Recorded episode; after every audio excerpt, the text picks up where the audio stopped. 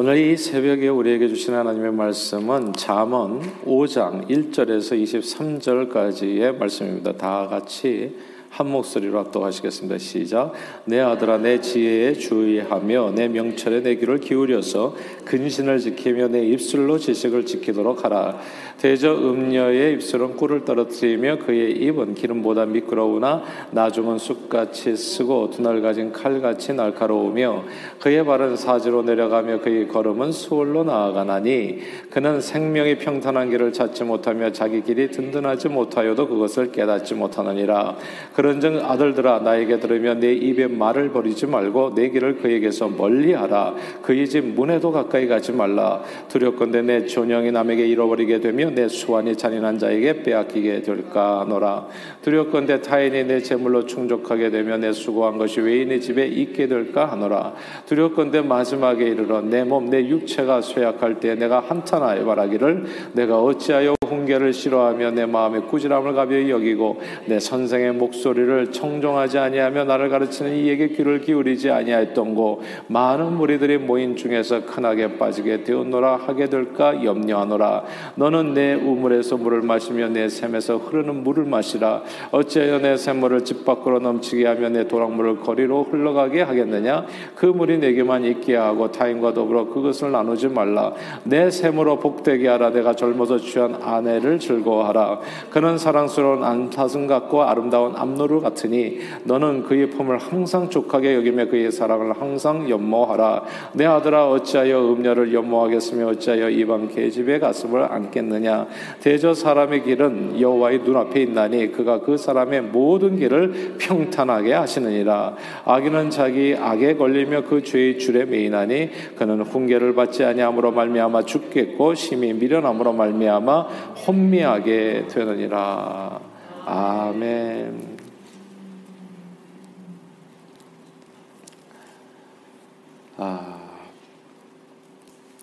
지난 4월 8일이었나요? 국민의힘 보수당 오세훈 후보가 상대 후보를 압도적인 표 차이로 누르고 제38대 서울시장에 아, 당선됐습니다. 오 후보는 서울시 25개 자치구에서 모두 승리하는 이제 기염을 토했습니다. 이 오세훈 후보가 서울시장에 당선된 이면엔 직전 어, 시장이었던 박원순 씨의 아, 그 몰락이 있었습니다. 박원순 전 시장은 시민단체 출신의 정치인으로 시장 재임 이전엔 성검은 피해자와 성희롱 피해자를 변호해서 명성을 얻었던 분입니다. 2011년에 서울시장에 당선됐지요. 그래서 35대, 36대, 37대 연임을 계속해서 했던 아, 그런 장수했던 시장이었습니다. 한때 차기 대권 후보로까지 거론되기도 했었습니다. 그랬던 그분이 한순간에 이제 나락으로 떨어졌습니다. 아, 지난해 사법부와 그리고 국가인권위원회에서의 사실로 확인된 이제 여비서에 대한 성추행 및 이제 성폭 력 이제 문제가 불거지게 되었고 성폭력 피해자가 이제 고발을 하니까 얼마 후에 스스로 아, 목숨을 끊었습니다. 한때 성추행 피해자를 변호해서 명성을 얻었던 분이 오히려 성추행 가해자가 되었지요. 이게 좀 아이러니한 일인데요. 아, 그래서 모든 것을 한순간에 잃었습니다. 사실 오늘 본문에 그런 얘기가 나와요. 아, 이게 이 마지막 순간에 훈계를 싫어하며 마음의 꾸지람을 가벼이 여기게 되면 존영이 남에게 잃어버리게 되고 다 빼앗기게 된다는 말이 나오는데 아, 정말 이렇게 지혜롭게 살지 않으면 한순간에 모든 것을 잃어버리는 것, 이제 그 두려운 일이 꼭 닥치게 되어진다는 거. 아, 자고로 이런 얘기들 많이 했어요. 어렸을 때 보면 이제 동네 할머니들일지 그러니까 보통 어르신들이 하는 얘기는 귀담아 들을 얘기들이 참 많잖아요. 이제 우리 한국 분들 특별히 아이들은 이제 이런 얘기를 많이 들었는데 남자 아이들이요. 남자는 자고로 세 가지를 조심해야 된다. 말을 조심하고 또 이렇게 손을 조심해야 된다는 게 이제 도박 같은 거를 조심해야 된다는 그런 뜻이죠. 아, 그리고 여자를 조심 해야 된다라는 얘기를 아, 많이 들었습니다. 근데 이게 참 그 안에 잠언의 말씀이 다 들어 있는 거예요. 말을 조심하고 그다음에 예, 입을 조심하라는 얘기인데 그건 이제 음주도 조심하라는 그런 의미도 되어, 지는데 근데 그 안에 이제 여자를 조심하라는 내용이 항상 있는 거예요. 여자는 자기 아내 외에 여성을 탐하는 것을 의미하는 겁니다. 그 얘기가 오늘 본문에 나와요. 다 함께 15절을 같이 한번 읽어볼까요? 15절 읽겠습니다. 시작. 너는 내 우물에서 물을 마시며 내 샘에서 흐르는 물을 마시라. 아 멘. 여기서 네 샘에서 흐르는 물을 마시라라고 하는 말을 이 구절을 이제 주목해야 합니다. 이 말씀의 의미가 뭐냐면 16절서부터 20절에 그 말씀이 이제 뜻이 뭔가가 이제 자세하게 설명되어 있는데 이 말씀의 뜻은 다른 여자를 탐하지 말고 젊어서 취한 아내를 즐거워하고 그 품을 항상 족하게 여기라라고 하는 그런 의미입니다. 아, 이게 이렇게 되지 않을 때 어떻게 된다고요? 존영을 잃어버리게 되고 그리고 모든 것을 빼앗기게 되고 이제 그런 예, 정말 이렇게 끔찍한 어, 어 려움을 이렇게 겪게 되기 때문에 이런 말을 좀 조심해서 잘 들으라는 거예요. 그러니까 자고로 우리가 항상 들었던 세 가지 말 조심하고 아, 손으로 하는 도박을 조심하고 여성을 조심하라는 말이 오늘 본문에 이렇게 잘 설명되어 있는 겁니다. 지혜라고 하는 것은 근데 거기서 조금 더 더 나갔어요. 아, 단지 단순하게 뭐 이렇게 아내 외 다른 여성을 조심하라 그런 의미보다도 아, 지혜라고 하는 것은 늘 내게 주어진 하나님의 축복을 그것이 무엇이든 아내든 소유든 무엇이든 항상 감사하게 여기고 족하게 여기고 그리고 즐기며 기뻐하며 사는 것이다 말씀하는 겁니다. 아, 내 것을 남의 것과 비교하면서 사는 것이 아니에요. 그건 지혜가 없는 겁니다. 예를 들어서 말하자면 자식을 남하고 비교한다든지 이게 굉장히 지혜 없는 행동입니다. 옆집 뭐 아들 보니까 무슨 뭐 좋은 명문 대학을 갔는데 너는 왜 그렇게 가지 못하냐? 이 순간부터 망하는 거예요. 그때서부터 빼앗기게 되고 존영이 다 잃어버리게 되고 아들도 잃어버리고 막 이렇게 되는 겁니다. 그러니까 이 비교하는 마음이 남을 부러워하고 남과 비교하고 남처럼 되지 못했다고 해서 한탄하고 이 마음이 참 어리석은 마음이라는 거예요. 네 샘을 즐거워하라, 족하게 여기라, 그리고 기뻐하라. 그리고 행복하게 살라 이제 이런 내용이거든요. 내 것을 남의 것과 비교하면서 살지 않는 겁니다. 아이 차를 보니까 내 차는 좀 작은 차고 옆에 보니까 그냥 뭐 벤츠를 타고 다니고 뭐 벤츠에서도 high class를 타고 다니고 비교하면서 살지 말라고요. 그냥 그 안에서 내가 벤츠 가진 마음 가지고 타고 다니면 그게 가장 최고로 잘 사는 길인데 우리는 항상 비교를 한다고요. 아들을 비교, 자식들을 비교하고 내가 가진 소유를 비교하고 아 그리고 때로는 배우자도 비교하고 아, 그러면 정말 행복하게 못 살죠, 항상. 그럼 남은 뭐, 다른 사람은 이것도 가지고 있는데 나는 이것도 없고, 이렇게 되면 항상 불행하게 살 수밖에 없다는 거. 오늘 본문의 지혜는 그러므로 딴 게 아닌 겁니다. 남을 부러워하지 않는 거예요. 내 것이 아닌 것을, 남의 것을 탐하게 되면 반드시 험한 대가를 치게 되고, 존영을 잊게 되고, 빼앗기게 된다. 다윗은 이미 여러 아내들이 있었어요. 근데 이게 남을 부러워하는 게꼭 없는 사람만 부러워하는 게 아닙니다. 있는 사람도 또 남의 것을 탐하는 사람도 있어요. 그 중에 대표적인 사람이 다윗이거든요. 아내들이 여러 있었어요, 이미. 미갈, 아비가일, 아히노암, 마아가, 학깃, 아비달, 에글라. 그러니까 다윗에게는 진짜 벌써 여성들이 되게 많았어요. 그러니까 아내들이 많았어요. 척도 있었고요.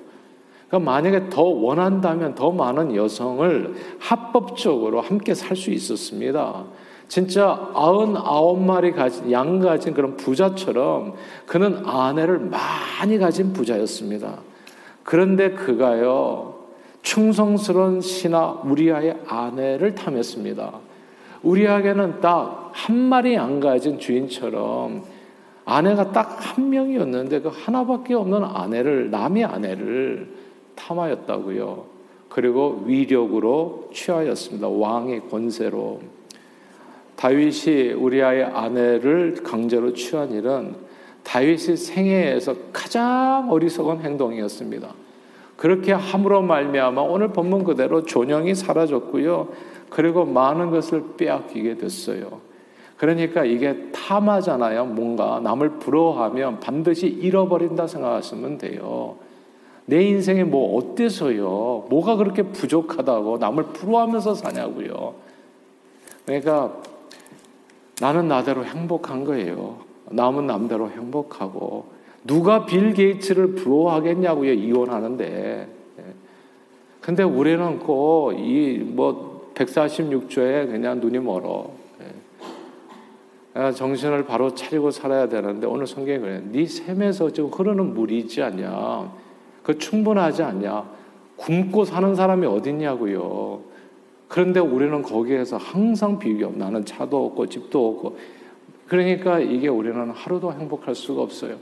근데 그 남을 부러워하는데 그, 그 정도로 끝나는 게 아니라 남을 부러워하고 남의 것을 탐하게 되면 가지고 있는 것도 다 잃어버리게 된다. 빼앗기게 된다. 오늘 경고하는 겁니다.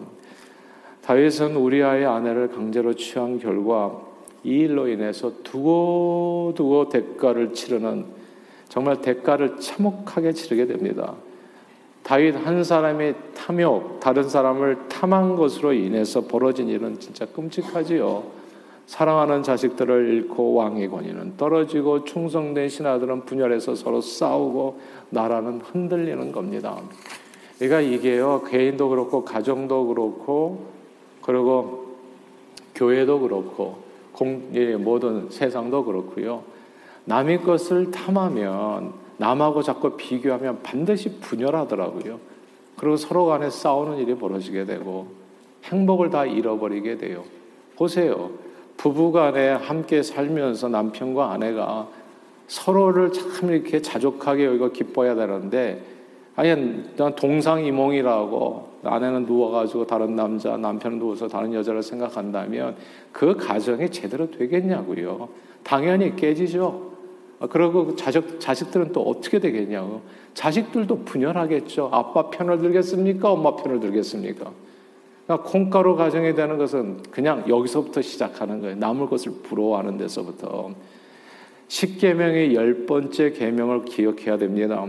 내 이웃의 집을 탐하지 말라. 큰 집을 탐하지 마세요. 방 몇 개짜리 얘기하지 말라고요. 내가 사는 그곳이 하나님께서 줄로 재어준 그곳이 그 구역이 나는 행복한 거예요. 그 안에서 행복하게 살라. 정말 중요한 것은 인생의 목적이 뭡니까? 얼마나 크게 많게가 아니거든요. 하루를 살더라도 복되게 살아야죠. 즐겁게 살아야죠. 큰 집에 살면서도 즐겁지 못하면 그게 과연 잘 사는 일이라고 볼 수 있을까요? 그러니까 10계명의 열 번째 계명에 남의 집을 제발 탐하지 말라. 큰 집, 작은 집, 그거 생각하지 말라고. 내 이웃의 아내를 탐하지 말라. 그러니까 내 이웃의 배우자. 그리고 남종이나 여종이나 남의 종업원 탐하지 말라는 거예요. 일을 하다 보면 막 이렇게 그냥 스카우터하고 조목을 탐해가지고 훔쳐가는 사람도 있어 사람 사람 욕심도 많은 사람들이 있어요. 제발 그런 짓 하지 말라고 예. 탐하지 말라고 그게 소탐 대실이라고 해요. 나중에 엄청난 것을 잃어버리게 됩니다.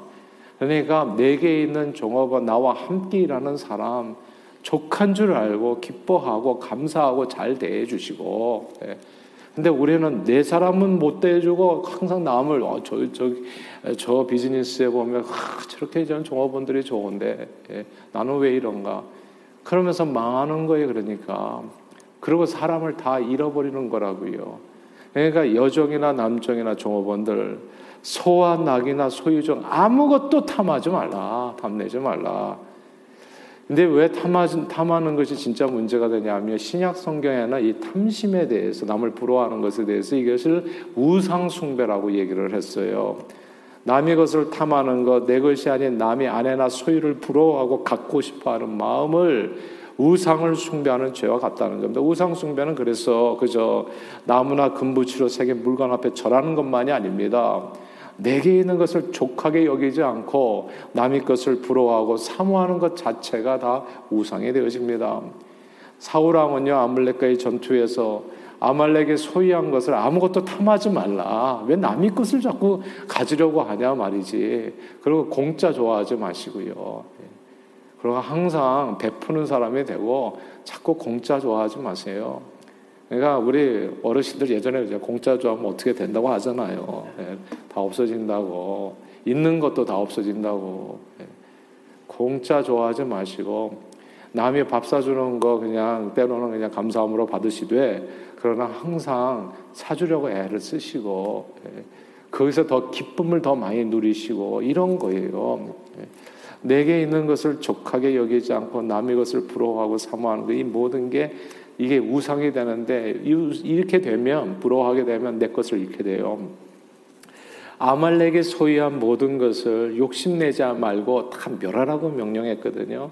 근데 사울에게 하나님의 말씀을 어기고 이렇게 딱 쳐다보니까 이게 포함직도 하고 먹음직도 하고 그래서 보기에 좋고 잡아먹기에 좋은 소와 양을 탐해서 탐하여 욕심내서 취하였습니다. 그런데 그것이 곧 우상을 섬기는 일처럼 돼서 그로 하여금 존영을 잃게 하고 모든 것을 빼앗기게 했지요. 그러므로 성경은 자족하기를 배우라고 권면하면서 자족하는 마음이 있으면 경건에 큰 이익이 된다 말씀했습니다. 그러므로 저는 저와 여러분들이 남과 비교하지 않고 혹은 남의 소유를 부러워하지 않고 늘 집이나 아내나 자식이나 사람이나 종업원이나 자동차나 휴대폰이나 컴퓨터나 먹는 것이나 입는 것이나 내게 주어진 것으로 만족하고 감사하며 살 수 있게 되기를 바랍니다. 이게 명품도 보니까 종류가 다양하더라고요. 약간 이렇게 저가의 명품도 있고 고가의 명품도 있고 그 명품 가격이 얼마인지 이렇게 자꾸 이렇게 사람 보면 금방 아시는 분 있더라고. 저분이 입은 옷이 얼마짜리인 줄 아냐 막 이렇게 그거는 몰라도 돼요. 예수님이 열두 제자 이름이나 외우세요 그냥. 예수님이 열두 제자 이름은 아세요? 네. 그러니까 성경을 좀 아시고 그런 내용을 하나도 기억할 내용들이 아니에요. 뭘 부러워하고 사냐고요. 그러니까 그런 마음이 잃어버리는 마음이라는 거, 행복을 잃어버리게, 즐거움을 잃어버리게 하는 거. 항상 만족하고 감사하며 살 수 있게 되기를 바래요. 때로 자신을 남과 비교하고 슬퍼하고 괴로워하는 사람들이 있어요. 남처럼 좋은 차가 없다고 혹은 남처럼 큰 집이 없다고, 남처럼 영어를 잘 못한다고, 나는 뭐 고등학교밖에 못 나왔어요. 그게 뭐 어떠, 어땠어요? 예. 그냥 배우지 못했다고, 남보다 사회적인 지위가 낮다고. 이게 다 뭐가, 그러니까 우상숭배가 딴 데 있는 게 아니에요. 하다못해 이제 외모를 또 비교해서 뭐 키가 크면 크다, 작으면 작다, 항상. 예.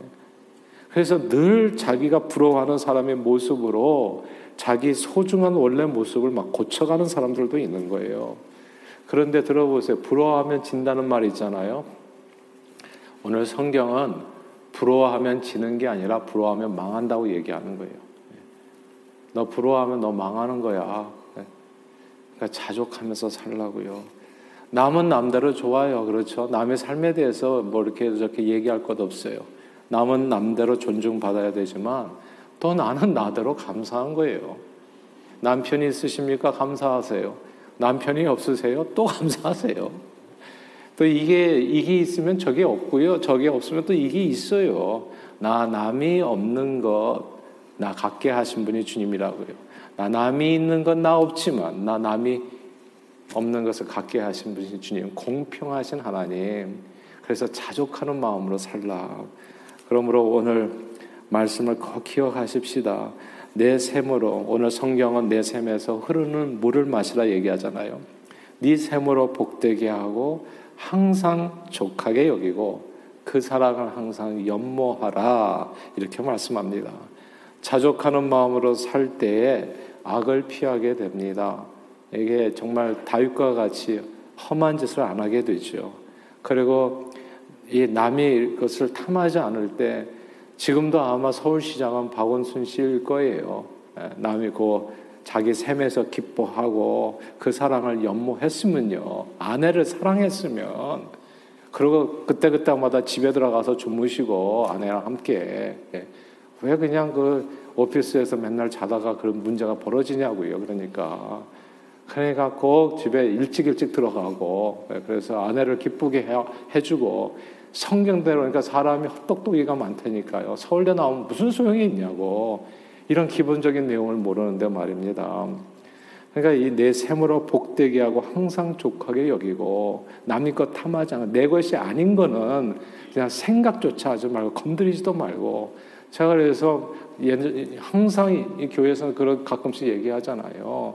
내 아내가 아닌 사람은 자꾸 만지려고 하지 말라고. 예. 손도 자꾸 만지려고 하지 말라고. 왜 자꾸 만지려고 그래? 왜 자꾸 건드리냐고. 예. 그러니까 자꾸 건드리다가 성추행 걸리는 거거든요, 그게.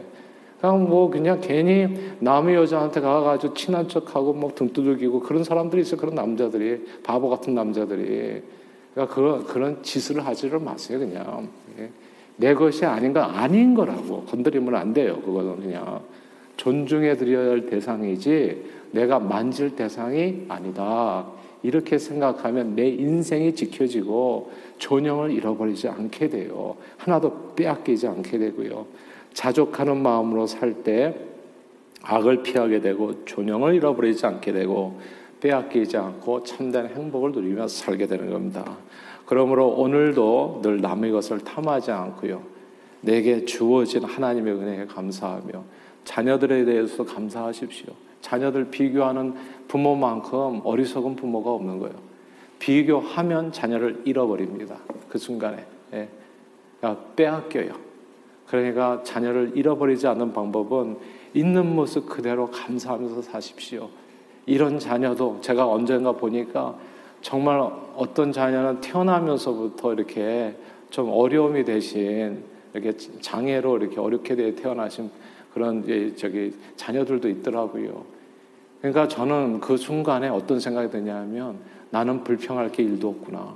아, 야, 그러니까 이, 게 그러니까 어떻게 비교하느냐에 따라서 달라지는데 그냥 나는 최고로 내게 맞는 좋은 사람을 하나님께서 주셨구나. 네, 감사하자. 감사하면서 살아가니까 그 자녀가 또 감사한 일들이 또 많이 생기더라고요.